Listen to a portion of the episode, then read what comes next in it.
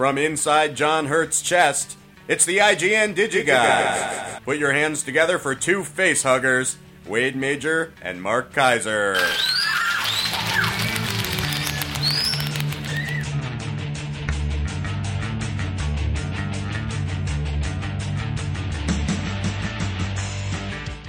All right, Mark. In the in the uh, the roulette game of Butler, are you putting your money on Warner Brothers or uh, Harvey?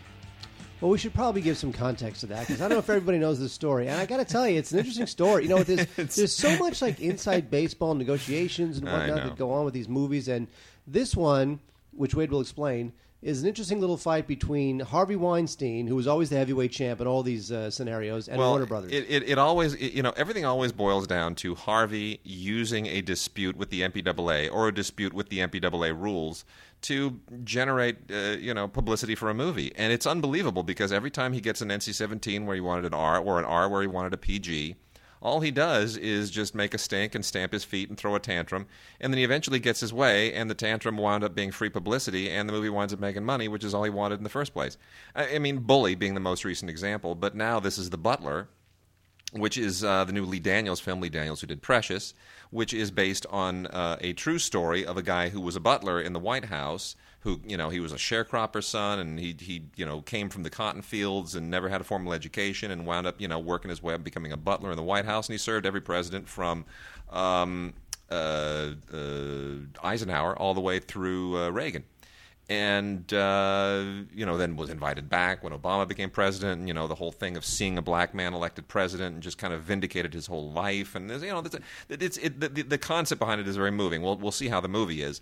Um, but uh, you know, Forest Whitaker plays the lead, and they've been promoting this thing for months as the Butler, and then all of a sudden, uh, Warner Brothers says no under MPAA because you're a signatory to the MPAA, and so are we. There's uh, there are MPAA rules that say that you ha- if you want to use a title for your movie that is owned by an, that belongs to another movie that is owned by another MPAA member, we have to go to an arbitration or you have to ask permission. And we have a 1916 silent comedy short uh, that is also called The Butler, and we don't want you to use the title.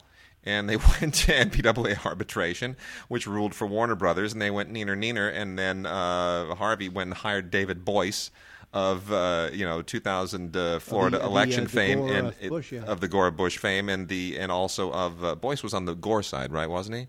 Wasn't he? he was on He was on the the Gore side. he was on the Gore yeah, side. Yes. and, and he was on the Gore side, and then uh, he also was on Prop Eight with his former opponent from uh, the, uh, the the the Bush Gore fight. Right? They like joined forces, right. And uh, the guy who lost his wife in 9/11. What's his name? I always forget his name. Anyway, Uh, never Steve- mind. It's not important. So uh, the so anyway, uh, they hired David Boies to send, you know, to file a restraining order and to do all his mean stuff, and we're not going to abide by the fines. And then the Warner Brothers attorneys are firing back these nasty letters. I'm I'm sorry. I just keep thinking it's like maybe Warner Brothers is technically correct by the rules, but just by doing this and saying we're trying to protect the title to a 1916 silent short that we've never even seen fit to put out on DVD or even stream, and we we may not even know where the hell the negative is, and it might not even exist anymore. That's just it's just lame, dude. It just it just makes you look petty. It really does, and you know, and, and Harvey's been smart in using the whole making Warner Brothers look horrible because this is a civil rights story, Yeah, about Oh, African and- Americans. And Lee Daniels sent a personal letter, which of course he made public to Kevin Tsujihara, the new CEO of uh, uh, the new studio head over at Warner Brothers. And Tsujihara apparently wrote a private letter back. Um, so who knows what the content of that was? But that was sent the same day that the Warner lawyers, you know, uh, start, started spouting off. But Warner Brothers just doesn't look good here. And uh, allegedly, it, there's something else going on behind the scenes, which is that Warner Brothers wanted uh, the rights to some Weinstein movie to remake, and Harvey didn't play ball, and they're they're pissed off about it. But it's still Warner Brothers just looks lame. It just goes. It's like it's like going back to the Groucho thing, you know, the uh, Night in Night Casablanca. Casablanca, yeah. it's which was again Warner Brothers saying, you know, we don't want you to use the name Casablanca, and he sent that really, But- but really the- unbelievably funny letter. But the difference is, is that Groucho Marx can send a letter Yeah. to Warner Brothers attorneys that is Yes. just gut bustingly funny, and then Warner Brothers would send back a letter to Groucho saying, um, "Can you please explain the plot of your film because we didn't quite get it from your letter?" and then and then Groucho says another letter that's even like more cryptic. You know, and then and, and, and then they just release the movie anyway. Yeah, well, but now it- you get Lee Daniels, who's Yeah. like obviously that's Yeah. th- there's no there's no more humor left in these sorts of situations. So Lee Daniels' letter, if you read it, is very heartfelt and the movie means a Yeah. lot to him. And it's a civil rights story. So uh, yeah, you know what? That's the thing. It's like these things are these things make big, huge Hollywood, you know, mucky mucks look very petty. Well, it, it, it will be resolved. I mean, there's going to be an agreement, but Although you know what, the, the oh, supposedly uh, this is funny. The Warner Brothers did sign off on Lee Daniels, the Butler. They just did not sign off on the Butler. You're not going to release it as Lee Daniels, No. the butler. Who is this? You John just- Carpenter? John Carpenter's the thing. John Carpenter's the Butler. it's not going to happen. I mean, they'll come to an agreement, but the result of all of this dust up and during the interim will be to do only two things. Um, it'll give the butler a lot of free publicity, like we're giving it right now, and uh, it'll make Warner Brothers look petty. I mean, I don't see how that's ever a positive for Warner Brothers. So, I mean, Harvey is already winning this. It's just, it, and and let's say Warner Brothers does prevail and they preserve the title for the Butler. Well, goody bully for you. That that 1916 silent comedy short is really going to rake it in, isn't it? I mean, Yes, are you are, are you going to remake it? Are you going to remake it because it's got uh, pre-awareness that title? Because people are, oh, I've been waiting for them to do that. I heard that was really good. It like stars people I've never heard of. I don't even know what it's about. No one knows. It's about a butler. Whatever. It's high school. You know, ridiculous. these guys are Duke, you know, like, like it's high school. whatever. Speaking of pre-awareness, and uh, everybody apparently really liked the interview that I did with Stefan Hammond last week. Gave you the week off. Did you have a good Independence Day? I did have a good Independence Good. Day. I saw fireworks and I had a nice meal with my Very mother. nice. Good deal. Um, well, yeah, the you know d- talked to Stefan Hammond, who I haven't seen since uh, the month of the handover of Hong Kong. So I'm in Hong Kong in 1997, and uh, he came here. He's he's looking to uh, do start doing more books and stuff again. So uh, we talked about Hong Kong film, and it was a it was a great interview, and a lot of people seem to really like it. And on that account. Um, on the Facebook page, I have certainly been saying a lot of amazing things about the new Linda Obst book, uh, Sleepless in Hollywood. W- And Mark's getting up to go get his copy of it. It looks like yes, he is. He's he's running to go get his copy. Um, you know, Linda Obst, the uh, the producer of countless great movies, mostly romantic comedies, things like How to Lose a Guy in Ten Days and Sleepless in Seattle, and I just uh, slammed it on the table. and uh, Contact, and what else has Linda Obst done? I mean, lots of Let me read the back of her book. Uh, Linda Obst directed, uh, directed, uh, produced The Fisher King. There you go, The Fisher Adventures in Babysitting, Hope Floats, Sleepless in Seattle. This is My Life, whatever that is. Um, This is and, my life uh, was the Nora Ephron thing and Star Wars. with? Julie, Julie Kavner. Oh. Yeah. Uh, anyway, Linda Obst, uh, an amazing producer, had previously written the book uh, uh, "Hello, He Lied," which was all about her initial adventures in Hollywood. This is about the new Hollywood, and Linda Obst used to be an editor at the New York Times Magazine, and she um, kind of put her journalist hat back on for this book uh, because she wanted to figure out why is suddenly do produ- is it so hard to be a producer when you were always a successful producer not just for her but for so many others? Why has the business just suddenly become all about superheroes and sequels and why is it so hard to get anything done? And you know why is it, the sky is falling? And so she went and she talked to all of the people that only she has access to right? She went to Jim Gianopulos and she went to agents and marketing people and uh, you know uh, Peter Chernin and, and to, to really kind of figure this out. It's a, it's a little bit of a of a, of a detective story, and it includes a lot of her own experiences at Paramount, which is the middle chapter of the book. Have you read it yet? Have you? I'm on page uh, 110. Okay, so you're you're not yet into the Paramount stuff. Actually, the Paramount stuff. Actually, that's the that's the uh, chapter I'm on. From go. Paramount to Paranoia. That that is an unbelievably riveting chapter. Anyway, um, the uh, it's, it, this is a great book, and I think it's the mo- I would say it's the most important uh, book written about the movie business and where it's going since William Goldman's Adventures in Screen Trade. Well, you know it's funny? My uh, my aunt was in town over the weekend, and we were talking about uh, movies. And you know, my aunt is you know seventy and lives in New York, and Yeah. isn't uh, you know she loves movies, but she's not a super consumer of the business. And we were talking about movies, and she's and we were talking about Man of Steel, and she says, "Yeah, because nowadays, you know, they just make movies for teenage boys."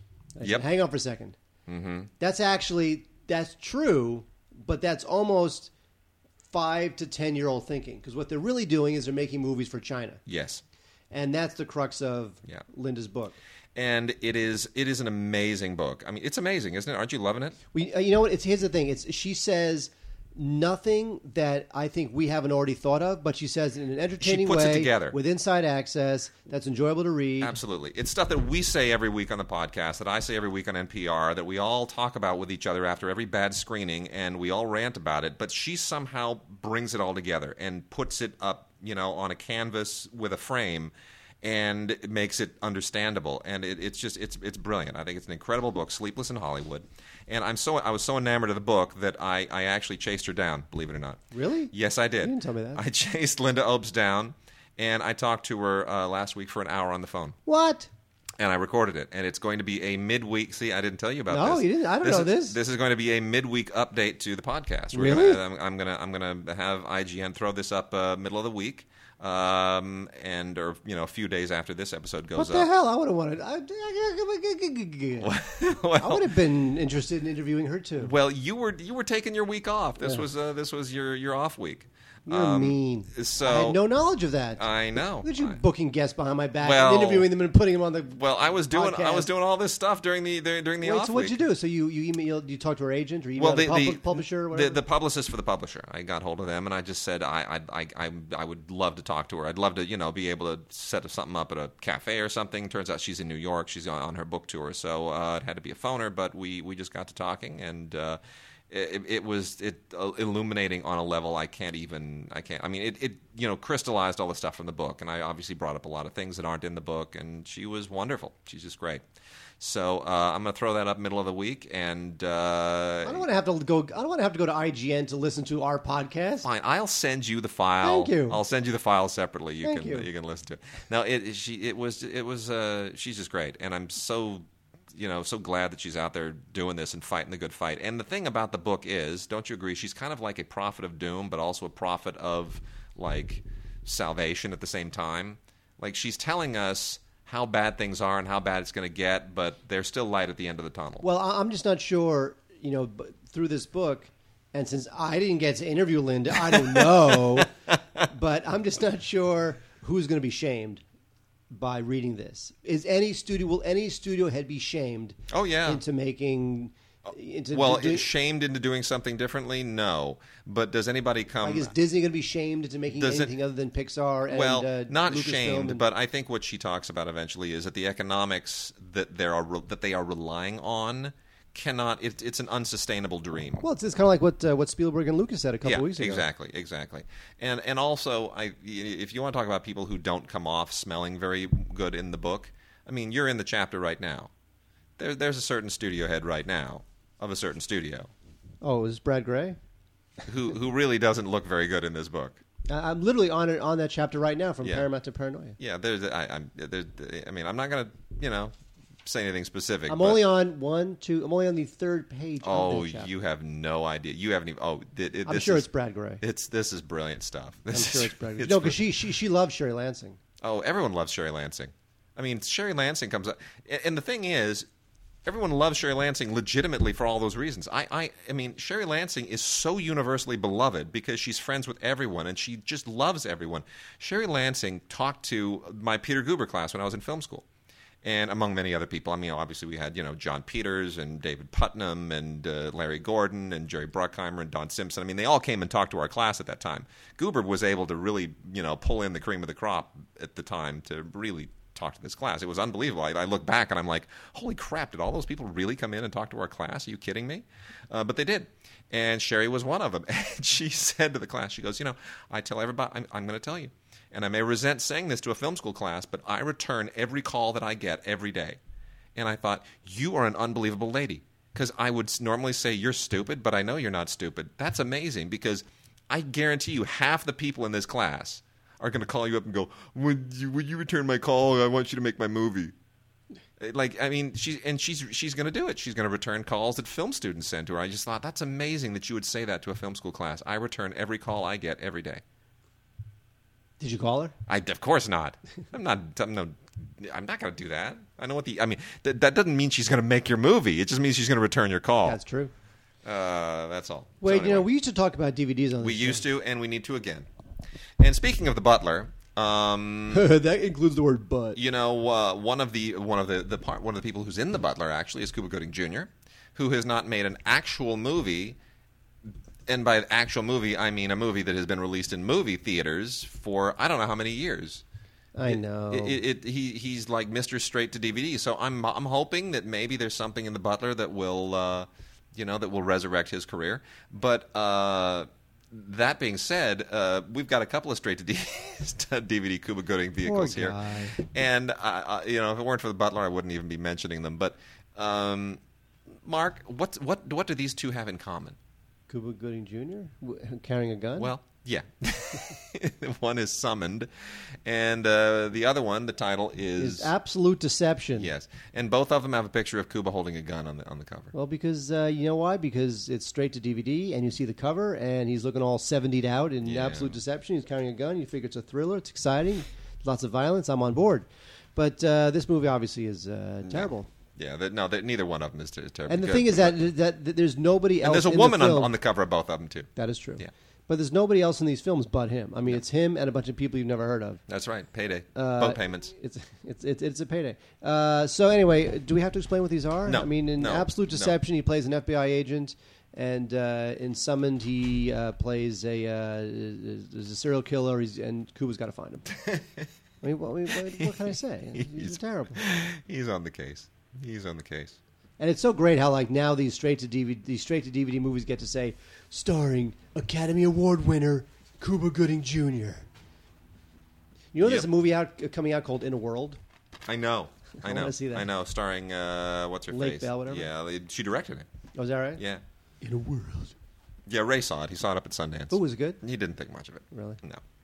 Uh, and then also should point out the Clint Eastwood 20 film collection uh, has come out on Blu-ray.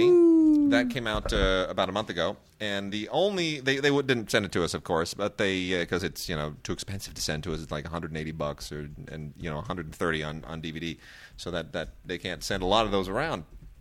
Not that they're losing anything on it. That's just being cheap. But uh, damn Warner Brothers, you and your Butler problems, and now you're being cheap on us. Damn you, Warner Brothers. But they did send us uh, Eastwood Directs, The Untold Story, uh, which is the uh, the documentary about his whole directing style and uh, all the people he's worked with. And I got to tell you, it's really good. But um, there, there's there's no untold story here. Not- The story's been told. it's a, I mean, I always hate that. It's that's like the worst cliche, the untold story. It's like something that appears on a on a on a you know a, a, an unauthorized biography by Kitty, uh, whatever her name is. Well, there's two. There's the Eastwood Factor, and then there's Eastwood Directs the Untold Story. Those are the two kind of documentary things on this big disc. It was like Yeah. hundred bucks, but it's you know it's right up there. It has uh, Trouble with the Curve, which I thought was old fashioned and, Yeah. and fun. J. Edgar not good. Hereafter not good. Invictus not good. Gran Torino was hilarious. Gran Torino is a weird movie because I don't know that Clint Eastwood expected us to think that movie was so goddamn hilarious.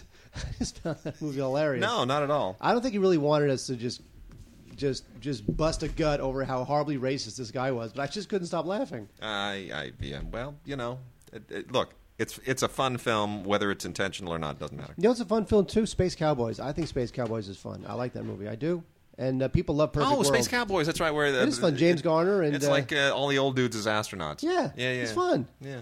Fire. Oh, remember Firefox? I loved Firefox. That was that was, was that the Magic Year? Was that an '82 film? Uh, Fire. It was right in there. Let me. I don't think it was an '82 film. Might have been No, like an '81. no, it was film. eighty-two. It was eighty-two. It was '82. See that damn '82 man. It's awesome. So, Wow. the, Clint Eastwood he sent to Russia or the Soviet Union to steal a prototype jet fighter Yeah. That's awesome. uh, that can be controlled by your mind. that was the the first big effects film that um, uh, John Dykstra did after Star Wars. Is that right? Remember, because he he lost the gig after Star Wars. Dykstra wanted to wanted too much power over the next Star Wars film. So when they did Empire Strikes Back, they brought in Brian Johnson, who had done all the stuff on Space 1999. Brian Johnson. See, that's was, how you know that story because it's related to Space Of course, of course, Brian Johnson. I'm like, how do you know that? Brian Johnson was the was the effects guy for uh, Space 1999, and he came on and did Empire Strikes Back, and John Dykstra was kind of thrown to the curve with his, uh, I think it was Apogee was his uh, or Apogee, Apogee. No, Apogee, Apogee, yeah, that was his effects company, and then he finally, you know, got an, another big gig with uh, Firefox. It was great. Loved Now, it. now, speaking of light comedies, Wade, why don't you talk about what's in your hand right We're now? gonna, we're going to talk about documentaries first. Mark, I- I- this is the subject of more Mark Kaiser jokes i- in history than any other movie. So I'm going to let you talk about it. Well, It, Criterion. We're talking about a Criterion documentary release, which uh, you should set some time aside for. I mean, as, as much as we're going to laugh at this, I mean, this is as much as we're going to laugh at this. This is this is a groundbreaking, Yeah. um, all time masterpiece. This is the uh, Claude Lanzmann's nine hour Shoah. Now, Shoah is from 1985, and uh, it's about the Holocaust, and he interviews survivors and people who lived through the war and experienced the war. He visits, uh, you know, a bunch of key sites uh, from the Holocaust all across uh, Poland. He visits a couple of extermination camps. Testimony. I mean, Shoah is absolutely definitive. Yep. It is about as definitive a documentary as you will ever get about any subject. First of all, because it's nine freaking hours Yes. but um, also because it is just that good. So obviously, nine hours is you know that's a that's a that's that's a good five days of and, watching. And uh, we should point out, at age 87, he is still making documentaries. He was recently with one at the Cannes Film Festival. So, but he's never done anything that uh, sort of Shoah is his, you know, his magnum opus, and it really is an unbelievable movie. I mean, it is it is the labor, it is a labor of love, it is a labor of passion, it's a labor of justice, and uh, Criterion just went bananas on this thing. So, as you have to, really. Uh, but it's long. Just bear in mind, it's long. You know, it, It's five hundred and sixty six minutes. it it, it uh, and it definitely wears you down emotionally. At a certain point, you just kind of you just sort of check out, and it becomes academic. It- you, there's just no other way to sort of react to it and respond to it. Although we gave it uh, best documentary way back in nineteen eighty five. Yes, we did before we Laugh were even in the group. That is true. anyway, so uh, I wish I asked Myron about that. Myron, what was it like when you voted Shoah the best documentary? Did people actually watch it, or did, did were they just guilted into it and just said, "I can't"? I, you know what? I'm fine. Sure, here it is. What, what am I going to vote against this? let's just say Do I like need to do I need to watch nine hours to know I'm going to vote for this? in, in your in your nineteen eighty five Oscar pool, if you didn't click this, you were out of your mind. Anyway, this is a four K digital transfer, so Yeah. obviously the footage is very old, but it still looks fantastic. Yeah, beautiful. There's three additional films by Lanzmann um, that are included here. There's a conversation between Lanzmann, and uh, that's a great interview right there. So, again, I don't know what to say of otherwise, uh, other than if you love documentaries and you're a Holocaust scholar and any interest in the Holocaust Shoah is a masterpiece. And we got a lot of foreign foreign affair type stuff on the documentary front this week. Uh, the next one is uh, the 2012 Best Documentary uh, nominee, The Gatekeepers. Yeah, Which I like think should have movie. I think should have won. This also won our LAFCA award. Uh, I thought it should have won the Oscar, but I understand why the the Searching for Sugar Man won because it's cool. Searching for Sugar Man's a cool documentary.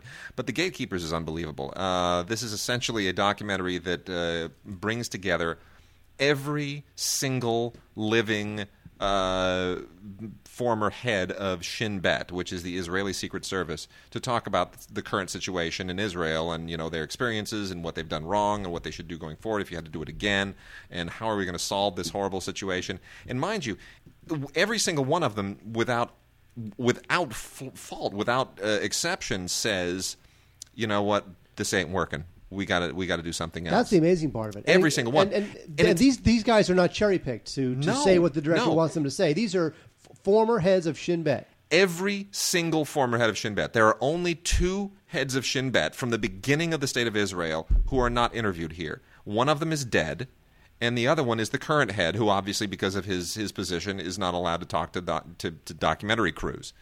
But every single other guy who has ever run Shin Bet from the beginning of the state of Israel is interviewed here, and without fail, they all say the same thing: it ain't working.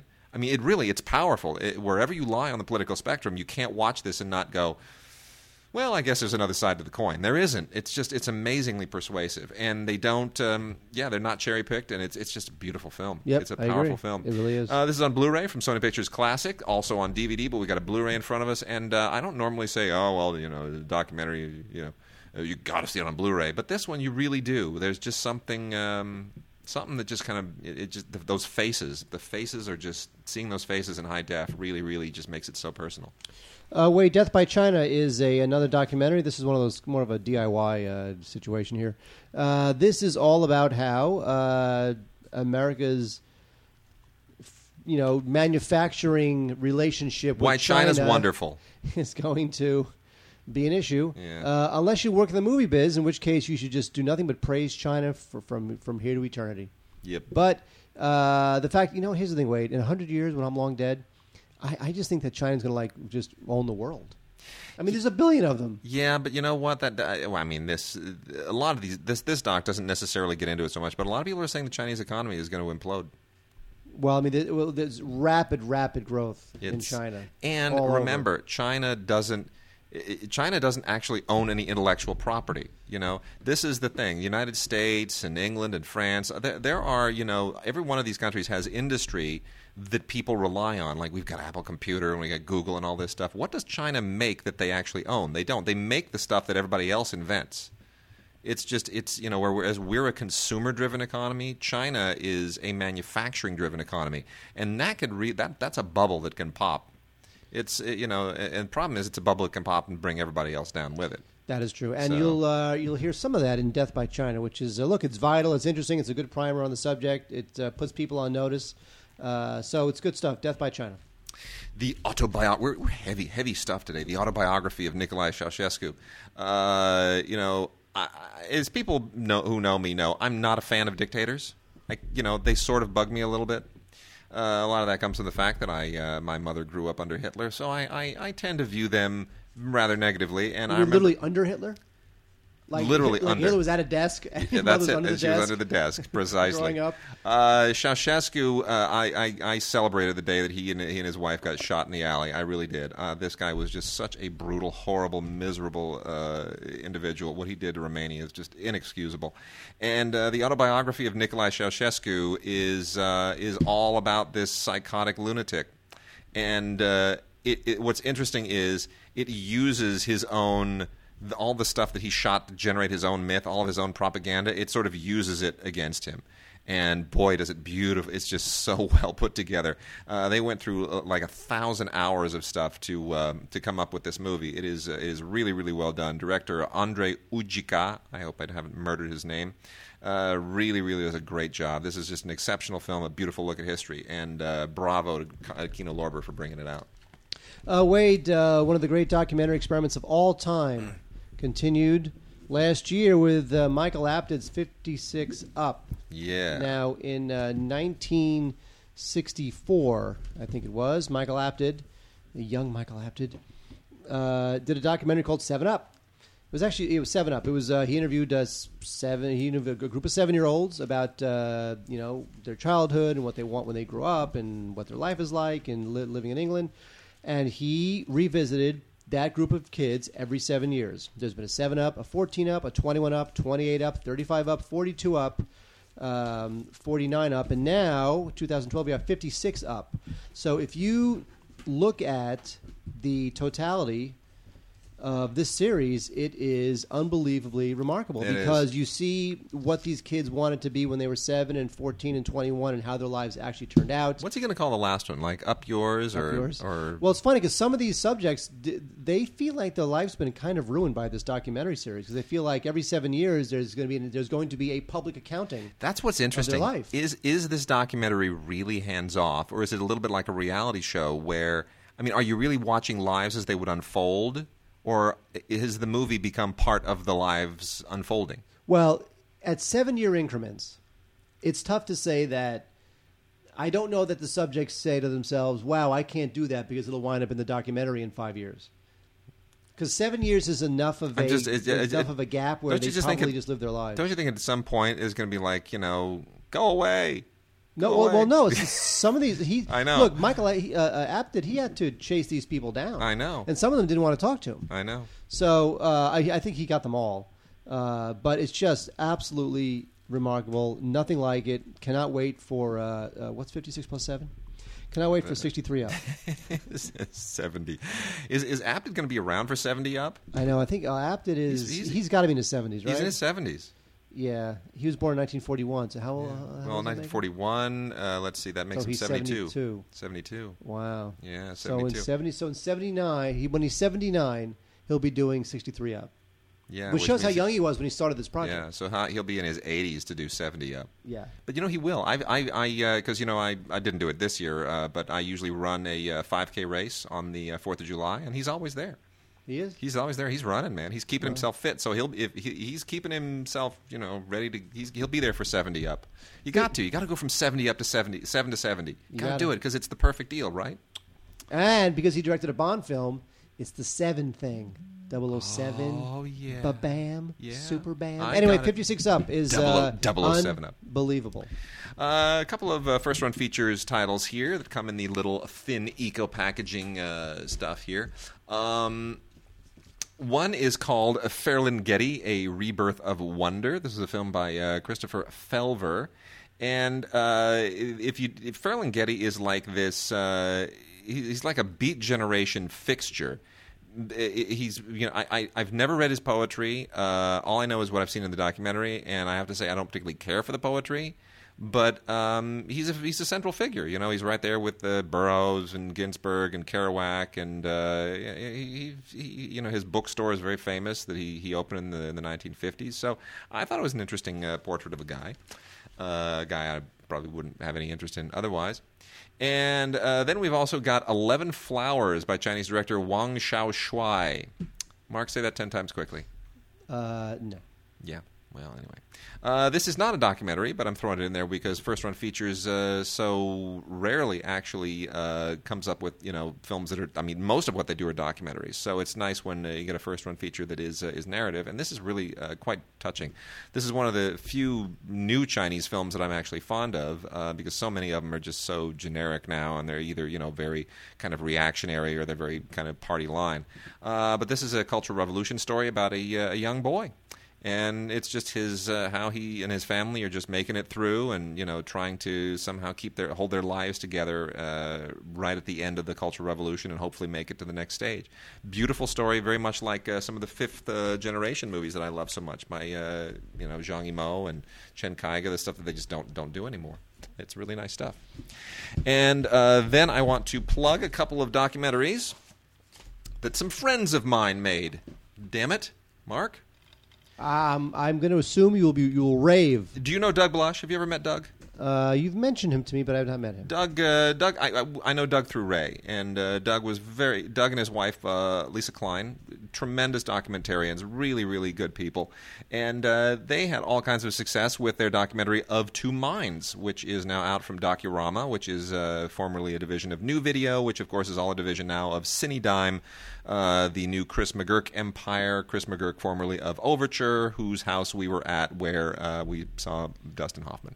Oh my god, it was so embarrassing because I love Dustin Hoffman so much, and you're like, "What are you going to say to Dustin Hoffman?" Oh my god, here comes Dustin Hoffman, and I was like, "I've loved all your movies since I was a kid." It's just something, it's just like, God, you're such an idiot.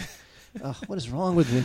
Well, And then, and then, get this: we were with Andrew. uh, remember boy, we- this is a we- tangent. Go and on. then we were with uh, were we with Andrew Curtis? Yes, or, we were. Or did he tell us that? No, we No, were no, with, we're with Andrew. Andrew. And then Andrew, of course, Mark the idiot was like, "I love your movies. 'cause I like you." Then Andrew And walks then across the Andrew grass. Says, he's he's like, 1992, Prospero. No, on the it was- it boards. was Shylock. He saw Shylock on the some- boards at the Globe. You were brilliant. and of course, Dustin Hoffman's like, "Oh, thank you, sir. That's very nice of you. What is your name? Would you like a drink? Thank you very much. I'd come home with me. Great. And Can I buy you something?" And, you know, and I'm like, "God damn it! Why couldn't I think of something that It's cool?" the British accent. Ugh. you, you can't. But he knew something specific. Yeah. That's like an actor thing. I and, saw uh, you on the stage in the West End in 1992, and you were brilliant it! Piss me off. doing Shakespeare. That's why you. That's how you suck up to an actor. I Tell him you've seen him doing Shakespeare. I love all your movies. well, anyway, coming back around. that is. Uh, of Two Minds is uh, is really an unbelievably uh, touching and heartfelt movie about uh, bipolar disorder. And uh, it's it it you know if you, it's it's so funny because you wonder well hasn't anybody made a movie about bipolar disorder actually no nobody has really made a movie looking at it and looking at the people who suffer from it and how it affects their lives and their relationships and their their They can't focus enough to make the movie. Well, That's why. But this is really good. I mean, they did a great job here. It's it's it's sometimes uh, really hard to watch, but it's really touching and very insightful, and it'll make you a more compassionate person as a result. And then uh, the Black Kung Fu Experience by uh, Martha Burr and Mei Jun Chen. Uh, Martha Burr is uh, is a good friend of mine. She used to be an editor at Wushu Kung Fu magazine, where I wrote uh, intermittently and semi regularly. And Martha has done Martha's done a number of these martial arts documentaries, and they are all absolutely outstanding. And this is so long overdue. The Black Kung Fu Experience, which was originally aired on PBS, uh, looks at the you know everybody, like Jim Kelly just died. We should point out, which is is rather it's you know a tragedy that coincides in a very timely way because uh, one of the reasons that Enter the Dragon was such a huge hit in the urban community in the United States, not just because Bruce Lee was really, really big in the urban community, but because Jim Kelly was also big, and he was in that movie, you know, with the kung fu and the fro and the whole thing. And nobody has ever really, really gotten to the meat of where this thing happened. Like kung fu movies exploded in the U.S., but they exploded first in the black community. Like what what what is it with kung fu and black people? This is this that's what this gets into, and it looks uh, more specifically at a group of uh, of, of uh, pioneering black martial artists uh, Ron Van Clief, Dennis Brown, Tayari Cassell, and Don Hamby. I'd never heard of these guys, but man, uh, it totally makes sense. All of a sudden, you understand how these two different cultural experiences coincide and why they coincide at a particular point in time. And uh, it's a great documentary. So Martha and her uh, her co-director Mei-Jun Chen did a great job. So bravo to them. Awesome, love it. Uh, speaking of awesome, love it, Wade. We have a terrific documentary called Brooklyn Castle. Brooklyn Castle is a uh, is a doc that takes place at a uh, school in uh, Brooklyn where uh, over half the kids live below the federal poverty line, but they have the highest ranked junior high chess team in the nation. And the documentary charts these kids who are great at chess, and they're all quite poor. And it's a great documentary. It's lively and it's fun, and you just love these kids. And it's all about these kids. They're you know they have such horrible home lives, but yet they're smart enough to just be these amazing chess players, and uh, it's great. It's emotional and it's powerful and it's positive. And Brooklyn Castle is uh, is a really cool doc, and you will love it. Um, it's a great story. Brooklyn Castle, highly recommended. Beautiful. And then I got a trio here as we wind down the uh, the doc segment. Got a trio here from the uh, Cinema Libre people, which are uh, you, you know their stuff is all very politically active, left uh, of center to progressive and uh, these are three from their Earth Now series. Um, one of them is the first 70, which is uh, about the uh, the threats to California's state parks. I actually live near a number of state parks. I got to say they're not terribly well maintained. So there is there is something to this. You know, the uh, the California state park system is, is in problem. And then uh, this is the other one is called Save the Farm, which is about uh, the and this is interesting. There are actually a number of uh, celebrities who show up in this, you know, including Amy Smart and Daryl Hannah, who's always active at something.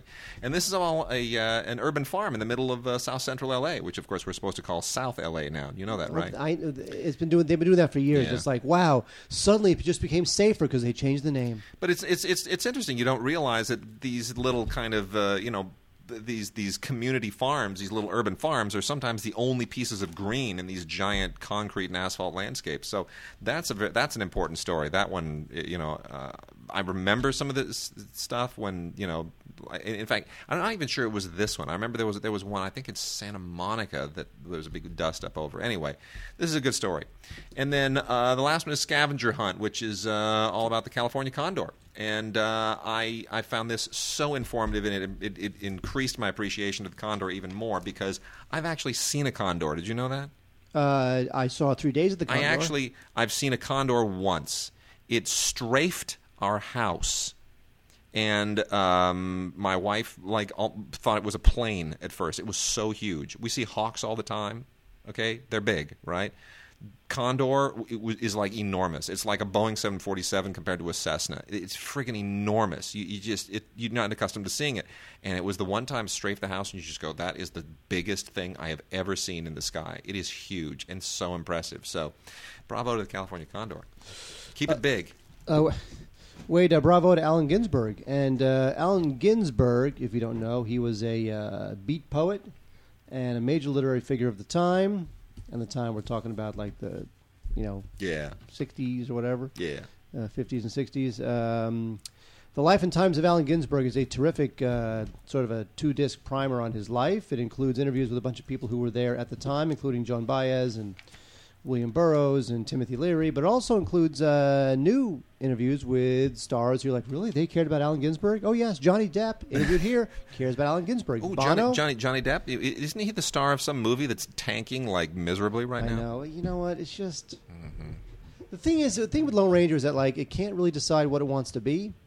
It's like, is it a t- is it is it an arg? Is it a does he want to make a typical western, an atypical western, an action comedy, a mystical thing. Mm-hmm. So it just winds up being everything. Not to detour too much from Allen Ginsberg, but I want to tell you, they missed their opportunity because they had a chance to reboot the Lone Ranger in a very, very relevant way compared to like with the housing crisis and the economic crisis. People can't get loans. If he were the Lone Ranger, I knew there was something stupid coming. I could tell. You see, I, you, you, you'd be a bad poker player because I knew something bad was about to happen. and and by the, the way, L O A N Ranger. in, in, in, in this film, there's no Clinton Spilsbury to, to speak of. Clinton Spilsbury. Clinton Yes. Spilsbury, I, I know, who is the star of the last Lone Ranger film? I know, I know. The And one from nineteen. What was it? 81. Eighty-one. Yeah, And it was the only film boy, that he, he, ever, ever made. did. the only film he ever made It's was a, The Lone Ranger. It's a tainted uh, franchise. It really is. At this point, n- well, no, I mean, if, if if you spend a quarter of a billion dollars and can't make it work, who's gonna who's gonna jump on that bandwagon? uh, you know, the, you know, the Lone Ranger was created by the same guy who created the Green Hornet. You know that, right? Right. The, in fact, the Green Hornet, the character, the Green Hornet, is supposed to be like the grandson of the Lone Ranger. There's a there's a connection between the two stories there. You know? Did you know that? No, I, that I didn't know. Yeah, it's like it's like the, the, the Lone Ranger's grandson or great grandson is the Green Hornet. That's that's the whole thing. Wow. And given how well audiences embraced uh, the Green Hornet two years ago, what were they thinking? Well, no one really knows that, but Yeah, but you know it's what? just- it's, it's- it's- I think too that the Lone Ranger is almost as a character to be played properly. He's really too old fashioned for this Yes. world. He's just like this straight arrow guy who just wants he's to a right. different he's a different generation of superhero, and that and that uh, kind of describes Allen Ginsberg too, doesn't it? It really is a he, he. Allen Ginsberg is a new generation of superhero. Anyway, good stuff. 120 hours of footage was shot by uh, director Jeffrey Aronson and uh, Jerry Aronson, and he did a great job putting it together. Uh, this is a great. St- this is great stuff. If you want to know what, what it was like in those days and how heady and and uh, unique those days were, then check out the life and times of Allen Ginsberg. Uh, new movies, and the uh, this shows you what a slow week that this is. Um, the new movie this week is Admission. This is it. This is it, Mark. This is we got the one that you're holding there, and Admission. These are the two uh, big new releases this week. So we're we're kind of in a phase now where the January and February movies are getting released, and some March movies, and uh, it's not a lot of great stuff. You know, Admission I, I thought got kind of unfairly hammered. I think Tina Fey and Paul Rudd are wonderful. I love them both. I think their chemistry is wonderful. There's just nothing remarkable about the story. So it's kind of like they're, you know, you admire their strokes, but they're still swimming upstream. Uh, beautiful way to Right? What a turn of phrase. yeah. anyway, I, I don't. I don't know how people just come up with some of these stories. I really don't. Anyway, uh, you know, Tina Fey plays a, a Princeton admissions officer, and uh, Paul Rudd plays a former classmate that she bumps into, and you know. I guess we're supposed to just suddenly uh, really tune into all their, their wonderful romantic travails. Um, uh, Paul Weitz, you know, decent job directing this, but it's just not great material. You know, it's just uh, again swimming upstream. Um, so there it is. It's on. It's it, you know you get this. Uh, you can do your little ultraviolet thing on this. It's got I got here a Blu-ray DVD ultraviolet digital copy combo mondo thing from Focus Features, which of course is a division of Universal. So it's all ultraviolet. Uh, Wade, uh, Stephenie Meyer is the writer of the original Twilight series. You know what that means? That means when you have a hit, that means every other book you've ever written or will write is will be automatically made into a movie Yeah, until they all flop. until they all flop. And that that uh, that string of flops uh, has begun. Wow. The host from uh, last year. This is uh, this stars uh, Shor Shor Shor Ronan. I love her. She's awesome. Yeah, she is totally. Shor Ronan. She's awesome. Yep. Uh, Diane Kruger, uh, Jake Abel, who's like the latest uh, it guy. She, she's in Byzantium too. Have you seen that? The, the, the. Neil Jordan film Byzantium. Is it good? I, you know what? Everybody's ripping on it, man. Alonzo just tore it to shreds. I liked it. I mean, yes, it's it's it's not your it's not your typical vampire movie. It's more of a kind of an in, an existential and kind of art house vampire movie. But so what? You know, I, I dug it. I thought it was cool. Uh, Max Irons, the uh, son of Jeremy Irons, is in it, as well as William Hurt. Anyway, this movie uh, just did not really. Uh, Oh, Max off at all. Irons. He's hot. He's he's nicknamed Hot Irons. Here, talk, talk, talk about something else. Okay, all right, never mind. I'm going to hand this to you because if you're talking, it means you're not making jokes. totally, that's true. Um, you know, I, uh, I I like Rupert Grint. I respect uh, anyone who's trying to shed the Harry Potter thing, and uh, I don't even know if this. I'm a little bit out of it, Mark, because if I'm not on the radio on a given week, I'm not worried about what gets theatrically released. Did Into the White actually make it into theaters? Oh God, I, I, I had never even heard of it till the uh, Blu-ray crossed our desks. Okay, well, this is from desks. Magnolia. I got the Blu-ray right in my hand, and uh, You have what in your hand? the Blu-ray. Oh. Stop it, you cad. Why I oughta? Uh, no, this is this is actually a pretty cool film. It's uh, it's about a, you know it's a survival movie basically about. Uh, I, I guess it's a little bit like um, what's the what's the John Boorman movie? Uh, uh, not hope floats, hope. Uh, no, no, no, Hope and Glory. No, no, no. The John Boorman movie uh, the, with the Deliverance. island, the, the American and the Japanese uh, on the uh, with the, the you know what I'm talking about. Uh, uh, Star Wars. the, the original film that was remade as uh, Enemy Mine by. Uh, oh yeah, it's uh, hang on, please hold. No, I'm gonna think of it. I'm gonna think of it. Keep talking. It's yeah, keep talking. in. Anyway, that's kind of what this is. Uh, it is. It's apparently a true story uh, about a couple of fighter pilots, one German and um, one British, and uh, they have to kind of uh, you know survive together in this cabin uh, somewhere in this desolate part of Norway after they after they crash. And uh, it's uh, it's a really interesting story. I mean, it doesn't overly kind of preach the uh, you know you were enemies now you have to be brothers angle. It doesn't really ram that down your throat. It just kind of lets the actors do their thing. I don't. If this didn't get a theatrical release, it really should have because it's. Um, it's good. It's it's well done all the way through by Peter Ness, the or Petter Ness, who uh, I, I'm going to assume is a Norwegian director, and uh, it's really good. It's got Rupert Grint and Stig Henrik Hoff, David Kross, Florian Lucas, and Lachlan Nieboer. So, as you can tell by the fact that I have just destroyed the names of the rest of the cast, the only person here of note is Rupert Grint. And I guess his success in Harry Potter was not enough to convince people that he has any marquee value outside of Harry Potter. So, anyway, um, good film, Into the White. Definitely check it out. I love World War II movies, and this is a good one. Uh, Wade, um, mixed uh, feelings about the Brass Teapot. This is uh, this stars Juno Temple, who I like a lot. I like Juno Temple She's a lot. good. She's. I'm just I- waiting for I- her to explode. She's going to win an. Oscar. She's going to be like, you know, at some point she will. She's not going to be the next Jennifer Lawrence, but she's going to pop like Jennifer Lawrence. She'll get that part. Yeah, but- There'll be a part, and she'll just be like the the next hot thing, and everybody. She'll be on every magazine cover, and it'll be oh Juno, Juno. That moment will come. It hasn't come yet, but it will. But she has to stop doing these marginal films that uh, are okay but not great and don't get much attention. Anyway, Magnolia also brings us the Brass Teapot. This is the uh, magical story about uh, two crazy young kids who uh, go to- Crazy kids. crazy kids who go to a antique store and they find a magical teapot that like spouts money every time somebody's in pain. Really? And any when That's whenever, the story? Whenever they're near somebody feeling physical pain, it spouts money. really? Yes. Okay. That is a movie. Okay. And of course, it's uh, it's a bit uh, you know uh, allegorical, and uh, it's okay. You know, the, again, the the two stars, it's uh, Juno and Michael and Garano, who I don't know who that is. It reminds me a like little. him. That reminds me a little bit of that uh, that, that that William Shatner Twilight Zone. Oh, where the, they- uh, where they go into the diner and Yeah, the- and then Shatner. It's, a, little- it's no, it's uh it's the thing that gives him l- The little, little fortune deals, fortunes. Yeah. yeah. Awesome. Anyway, the uh, the, the the look the uh, the two leads are pretty appealing, and uh, I do love Juno Temple.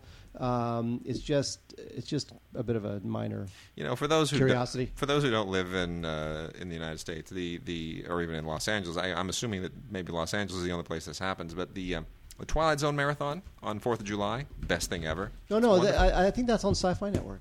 is it Sci-Fi Network? I don't remember. All I know is I turn the television on the Fourth of July, flip around, I always find a Twilight Zone episode all day long. Uh, Boy is a really, really good uh, New Zealand film. And I have a little bit of a connection to this. Uh, this is from uh, Taika Waititi, who uh, is an Academy Award uh, nominee for a short film from a number of years ago. And his, his awesome short film, Two Cars, One Night, is also included on here. Now, I'm going to tell you something. The, when I was on the shorts jury at AFI Fest many moons ago, we gave the winning award to Two Cars, One Night uh, right before he got an Oscar nomination. Uh, and Taika Waititi was there. This guy is an unbelievable director. He's so talented. Such a sweet short film. And this is a really short. I mean, he's good with kids. He's really good with kids. This movie, uh, Boy, takes place in uh, 1984. And it's about this 11 year old kid and uh, his just un- this unbelievable uh, adventure that he goes on in uh, in the summer of 1984. And uh, it's a wonderful coming of age film. It's not at all what you would expect. It's got this just really cool um, New Zealand sensibility to it. And uh, Taika i- sh- really should be a much bigger director than he is. I, I, I hope this is the beginning of really big things for him. The interesting thing about that year when we uh, were giving awards to the shorts, the uh, there was another short that we did not give the award to, even though it was really good, uh, by a young guy named Jason Reitman. Never heard of him. Yeah. So I'm proud of all these people. But anyway, Boy is from Kino, Kino Lorber. It's on DVD and Blu-ray. Definitely check it out on Blu-ray. It's really nicely shot. Taika Waititi, uh, just a terrific filmmaker, and uh, big things will happen. So you watch this movie, you're discovering a guy who is going to be a big deal very soon. Um, Wade, um, the director of The Power of Few, has obviously seen uh, Pulp Fiction because uh, this movie is just like Pulp Fiction.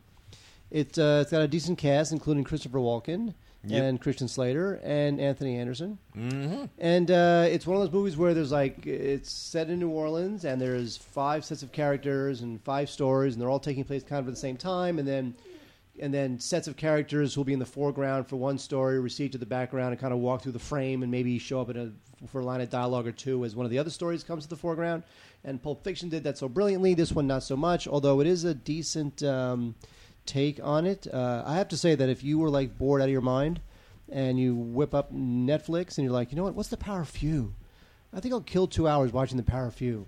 I think you could do a lot worse, but um, Sure you could. I think you're better off in terms of buying the Blu-ray. No way, it's a total Netflix time killer, but uh, it's not bad. The Power of Few. Wait, I, I, I have a question for you. Yes, hit me. Uh, Not literally, just hit me with the question. But what if I wanted to hit you? Well, we'll take it out back. exactly. Okay. There's a movie, Wade, Yes. called uh, Would You Rather. Oh dear. So it's based on those questions like Would you rather? Would you A or rather? B? You ready? Yeah. Would you rather be Cinderella or be Ariel? Jeez, I don't know. I, Cinderella had better dresses. Um, I'm going to say Cinderella. Better Uh, style. th- there's no, there's no, you know, That's right like or wrong A- answer to that. Ariel from The Little Mermaid, right? How about this? Would you rather have a lightsaber from Star Wars or a phaser from Star Trek? Oh, phaser, please give me a break. Freaking lightsaber. What do you do with that damn thing? It's got no range. No. Here's a funny one. Okay. Yeah. Would you rather only be able to laugh at violently racist jokes or only be able to laugh at intricate Star Trek jokes? That's not much of a question. That's, Star Trek. that's the strangest question I've ever No, heard. some of these. It, it- there, there's a. we- I'm, I'm not plugging the website because I just I just happen to know it exists. There's a website called called yourather.com, Yeah. and they give you these would you rather questions. Like here's one: Would you rather Wow. would you rather eat a chocolate covered turd or eat a turd? What? Eat, What? I'll give you another one. What? What is this? Okay, would you rather eat Chinese food all the time or only Mexican food all the time? Isn't there a movie to talk about? no, This this is is better. oh, here, here's one. Would you Mm. rather be anorexic or obese? Go. Oh my gosh, that's ra- horrible. Would you rather be anorexic or obese? I, o- o- o- obese because I could work it off. The anorexic is like a it's a psychological disorder. Good grief, no. Obese, you're just lazy. You're just a fat ass. Anorexic, you got to go to therapy. Hell no, no, no. Obese, anytime. I'll Because I, I like running. It'll come off. Okay, if, you you have a daughter, right? Yes. Oh, jeez. Good this. night, folks. This is We're the greatest website ever. Would you rather regurgitate food to feed your daughter or lick your daughter to bathe her? I lick her anyway. So uh, the latter. Good grief. Who right, comes this- up with this? Dreadful. Uh, Anyway, never mind. There's a movie called Would You Rather, and, Yes. And Mark just completely took the steam out of the movie. It's with uh, Brittany Snow, and uh, you know, it's one of those movies. The movie posits like if you were offered a million dollars to solve all your problems, would you take the money? And what would happen once you? You know, it- it's a bit like Indecent Proposal, except with money instead of sex. I see. And uh, I'm just going to have to pass on it. It's just All not right. that great. Although it does star Sasha Grey, who I thought was terrific in um, Soderbergh's The Girlfriend Experience. Nice. Otherwise, um, I just She's think porn, this- right? She's a porn actress. She is a porn Yeah, actress. there you go. Okay, wait. I, I have one more for you. Yeah, hit me. Would you Would you rather eat all your meals where the food is freezing cold, or eat all your meals with five tablespoons of salt poured on it. I'm freezing cold, dude. That's the horrible thing. Uh, one more new movie before we get into uh, some some classics and some library titles. American Mary, starring a wonderful actress named Katharine Isabelle, is by the Soska sisters. Now, I don't know who the Soska sisters are, but all I know is this is uh, one of the few new horror films that I actually think is really cool. It's won a bunch of awards at the uh, at Screamfest. And uh, Katharine Isabelle is great. I think she's uh, definitely going to emerge from genre uh, anonymity into mainstream notoriety with this. Um, she basically plays a med school student who gets into underground surgery and body modification, and uh, it's a. This is a little bit like the. Um, like the stuff that Nip Tuck didn't dare show you on television because they couldn't. Uh, honestly, I think this is really cool. It's got a, it's got style, it's got sensibility, it's got tongue in cheek, and it's you know what, it's actually genuinely scary. So you want to definitely check this out. American Mary, uh, a big hit at Screamfests from the Soska sisters, who I think they're probably going to do some more stuff too. Oh wait, we have two uh, DVDs and uh, uh, associated Blu-rays of two pre-code Bette Davis classics, ladies and gentlemen. Ooh, One yeah. is uh, Hell's House, and this had a great 35 millimeter restoration from the good folks at Kino.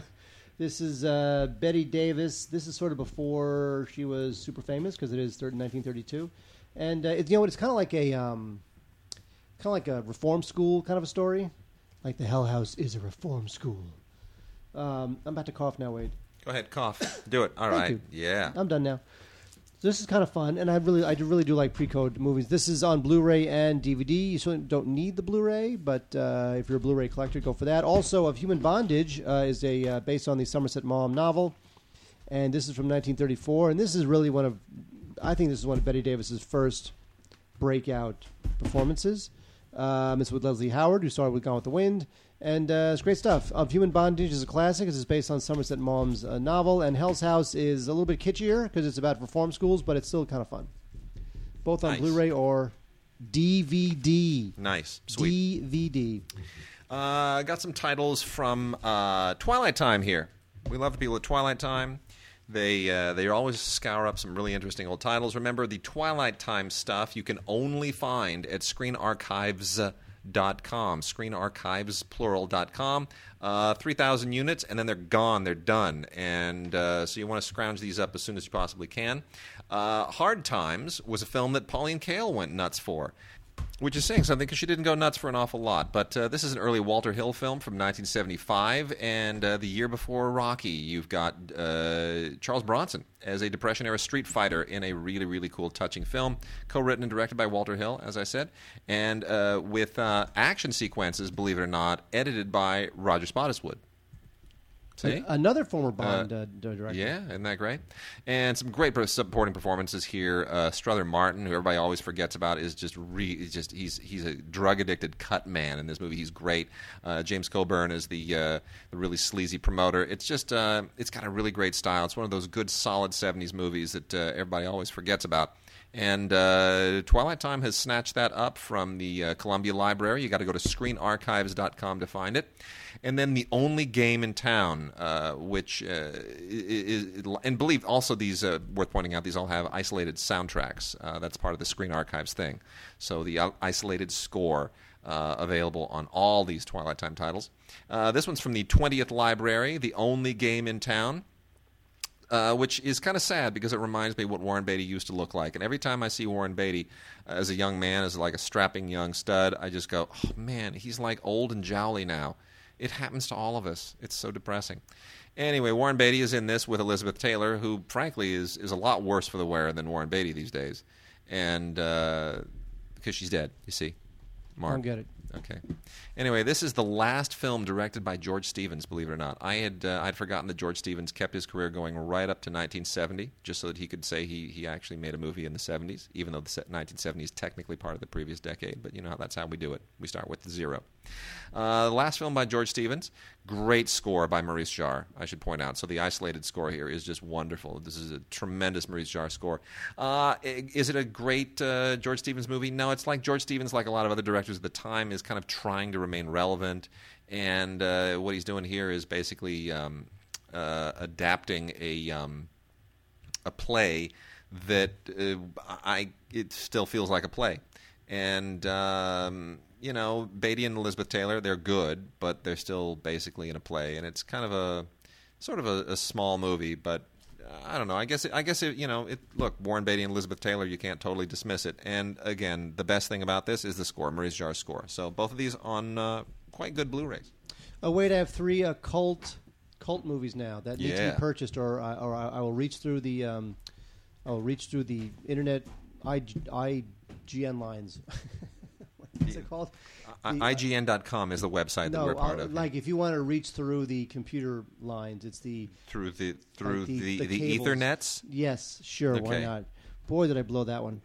Um, saving the best for first, we have the producers, which it's just such a shame that the producers needs to be put out by Shout Factory. We love Shout Factory. We support all their stuff. Love Shout Factory. But the thing is that the producers is one of the funniest films ever made. It is an all-time classic. It has been out. It has been out many times on um, DVD, and this is actually its uh, first time on Blu-ray, which is a bit of a shame. And it just it really is sad that who I don't know if it's Warner Brothers who owns this or MGM, whoever owns this, uh, the rights to this thing. Did they really not see any value in, I don't know. in coming out with the producers on Blu-ray? Are you kidding me? I don't know. I mean, luckily, if it's got to go to somebody, I'm glad it went to Shout Factory because uh, there's a great documentary here called "The Making of the Producers." It's like over an hour. Um, there's a deleted scene. There's a uh, another featurette. It's a little it's shorter. It's still fine. Called uh, Mel and his movies. Mel Brooks and his movies. But it's the producers, and this thing is an absolute unbelievable uh, blast. Gene Wilder, who just turned 80 recently, uh, stars in it along with Zero Mostel, and of course Dick Shawn. Wade loves Dick Shawn. I do love Dick Shawn. So the producers, Can't which get by the Dick Shawn. which by the way you're you're, you're not giving. He plays Laurent Saint Dubois. LSD baby. I think I'll put this over here. Nope. Nope. I'm gonna watch this tonight. I'm gonna watch this. No, Tonight. you're not. You're never gonna watch it. You say that, you know, you, you're never gonna watch it. Ow! I fell on my keys. I'm hysterical. I'm wet and I'm hysterical. I'm in pain and I'm wet. Oh, it's just He so- was the best. I love Gene Wilder. God, he was the best. Anyway, uh, so good. the other uh, cult uh, film from 1965 is The Beatles' Help. Now, Richard Lester had directed uh, the first Beatles film, A Hard Day's Night, and it was kind of a bit of a low budget affair, but it did very well, so he was given more money to do Help, and you can tell because it's in color, and they shot in a bunch of exotic locations. And um, I don't know, Help is not as good as A Hard Day's Night. Uh, I think uh, Hard Day's Night was more controlled lunacy, whereas this one just feels kind of all over the place. But um, I do like this film. They supposedly uh, based it on the Mark, Marx Brothers Duck Soup. That was kind of an inspiration for it. Um, but you know, the Beatles weren't really necessarily fans of this movie. I think that they spent most of this movie smoking marijuana all the time because that's what they did in the mid '60s. They like smoked pot for breakfast. Um, but still, a lot of great songs. Help, You're Gonna Lose That Girl, Ticket to Ride. Um, I, I, I, I think it's cool. I really do like Help. This is a terrific film. If you're a Beatles completist, you cannot avoid purchasing the Blu-ray of Help. I Awesome. think I'll put this here. Now, the other movie that I'm going to put right here is one of the funniest movies in the history of everything. Now, you, we all love the spoof movies, the Wayans brothers spoof movies, and Date Night and Scary Movie, and we all love Airplane and all that kind of stuff. But before all of that, the one that started it all was from 1977, John Landis's Kentucky Fried Movie. Oh, totally. This thing Zaz. is this was Landis and Zaz. it was written Everybody by always forgets they worked together. it was written by it was written by uh, the Zucker brothers and and and uh, James Abraham as he's uh, as he's credited here, and uh, it was directed by John Landis. And this is just a hilarious segment. It's a, it, it, a movie. It's an anthology thing. It's got like you know a couple like maybe twelve or so different uh, little tiny mini mini vignettes in it, and they're all really funny. A lot of them are from stars from back in the day, like Bill Bixby, who played the Incredible Hulk on TV, Donald Sutherland, the father of Kiefer Sutherland, uh, George Lazenby, who played uh, James Bond in one film, and the great Henry Gibson. And actually, there's 22 um, segments, and I just love this movie. Kentucky Fried movie. When it came out, we had never seen anything like it, and uh, it's great. It led to the Na- uh, Naked Gun. It led to Airplane. Of course, John Landis went on to do Animal House and Blues Brothers. And I'm going to put this right here. You know, Putting this right here, Wade. yeah, we'll talk. Um, Blood and Sand. Right I'm, there, Wade. I'm going to do a thing. I'm going to do a thing. Movie. I'm going to do a thing for you. You ready for this? You ready for this? This is one. This is a thing that you're, you're going to hate. Yes. Okay, George Stevens. We just talked about George Stevens' last film, Yes, right? Okay. yes. Well, George Stevens uh, also directed The Sun Also Rises, right? And in Sun Sun Also Rises, uh, which which starred Robert Evans as a, a bullfighter, right? Robert Evans, the Robert Evans, who would Yes. eventually you know, produce The Godfather. Very handsome in his in, Right. in his youth. Well, as it happens, that movie also starred Tyrone Power, and Tyrone Power played a bullfighter in the movie Blood and Sand. What? Do you like how I just made that talk. connection? Do you like how Wow. I just did a little, I did a little, I did a little thing? Holy Christ! I did a little thing. I moved somehow from uh, Warren Beatty and Elizabeth Taylor to uh, Tyrone Power and Blood and Sand. Just, just with connections, just concept connections, just stream of consciousness. That's how I do. Uh, this is uh, a 20th Century Fox film from the golden era, and uh, Tyrone Power and Rita Hayworth, uh, as uh, you've never seen them before. Actually, as you've seen them in just about everything else they've ever done. Uh, Blood and Sand, with also with, also with uh, Anthony Quinn. Um, you know, perfectly decent uh, Hollywood golden era film from Rouben Mamoulian, otherwise famous as the guy who directed the very first ever Technicolor film, Becky Sharp. And uh, it's, but it's a melodrama. Nothing, uh, you know, unusual about it. Uh, it's, you know, basically a just straight up guy. It, it's a little bit like Wuthering Heights, I guess, uh, with bullfighting instead of um, weathering. I don't know. Anyway, uh, he wants to become the greatest matador in Spain and uh, bring his woman with him. Anyway, uh, it, it's you know it, it's one of those typical Hollywood melodramas that they made back in the day, and uh, I know you hate it when I say back in the day, but I'm going to keep saying it.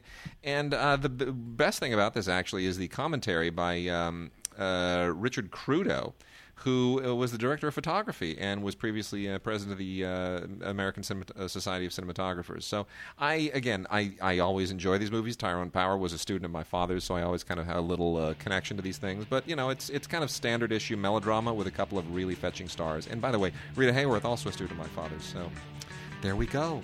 I feel I feel suddenly like it's family. Speaking of we go, Oh, are we getting to the end of the show? Yes. Hold on, where are we? Oh my goodness, we're we're over time.